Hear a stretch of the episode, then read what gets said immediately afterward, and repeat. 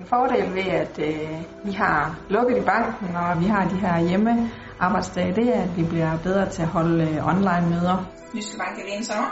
Vi har haft øh, rigtig mange kundehenvendelser de sidste par uger.